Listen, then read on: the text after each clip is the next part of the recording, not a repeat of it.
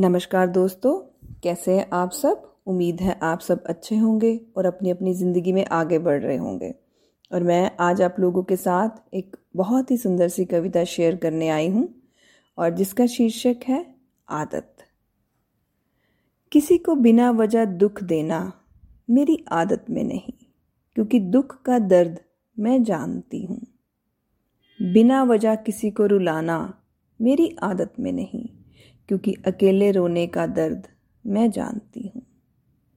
किसी को दुआ अगर नहीं दे सकती तो बद्दुआ देना मेरी आदत में नहीं, क्योंकि बद्दुआ देने का असर मैं जानती हूँ।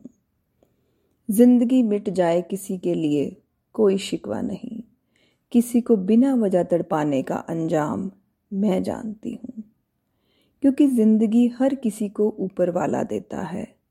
इसे बिना वजह गंवाने का अंजाम मैं जानती हूँ।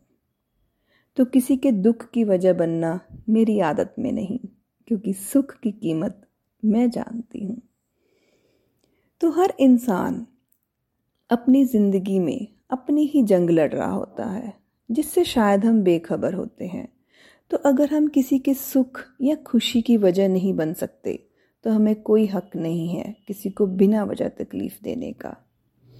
तो उम्मीद है आपको मेरी ये कविता पसंद आई होगी। तो इसी के साथ धन्यवाद। Keep listening and keep following. Thank you so much.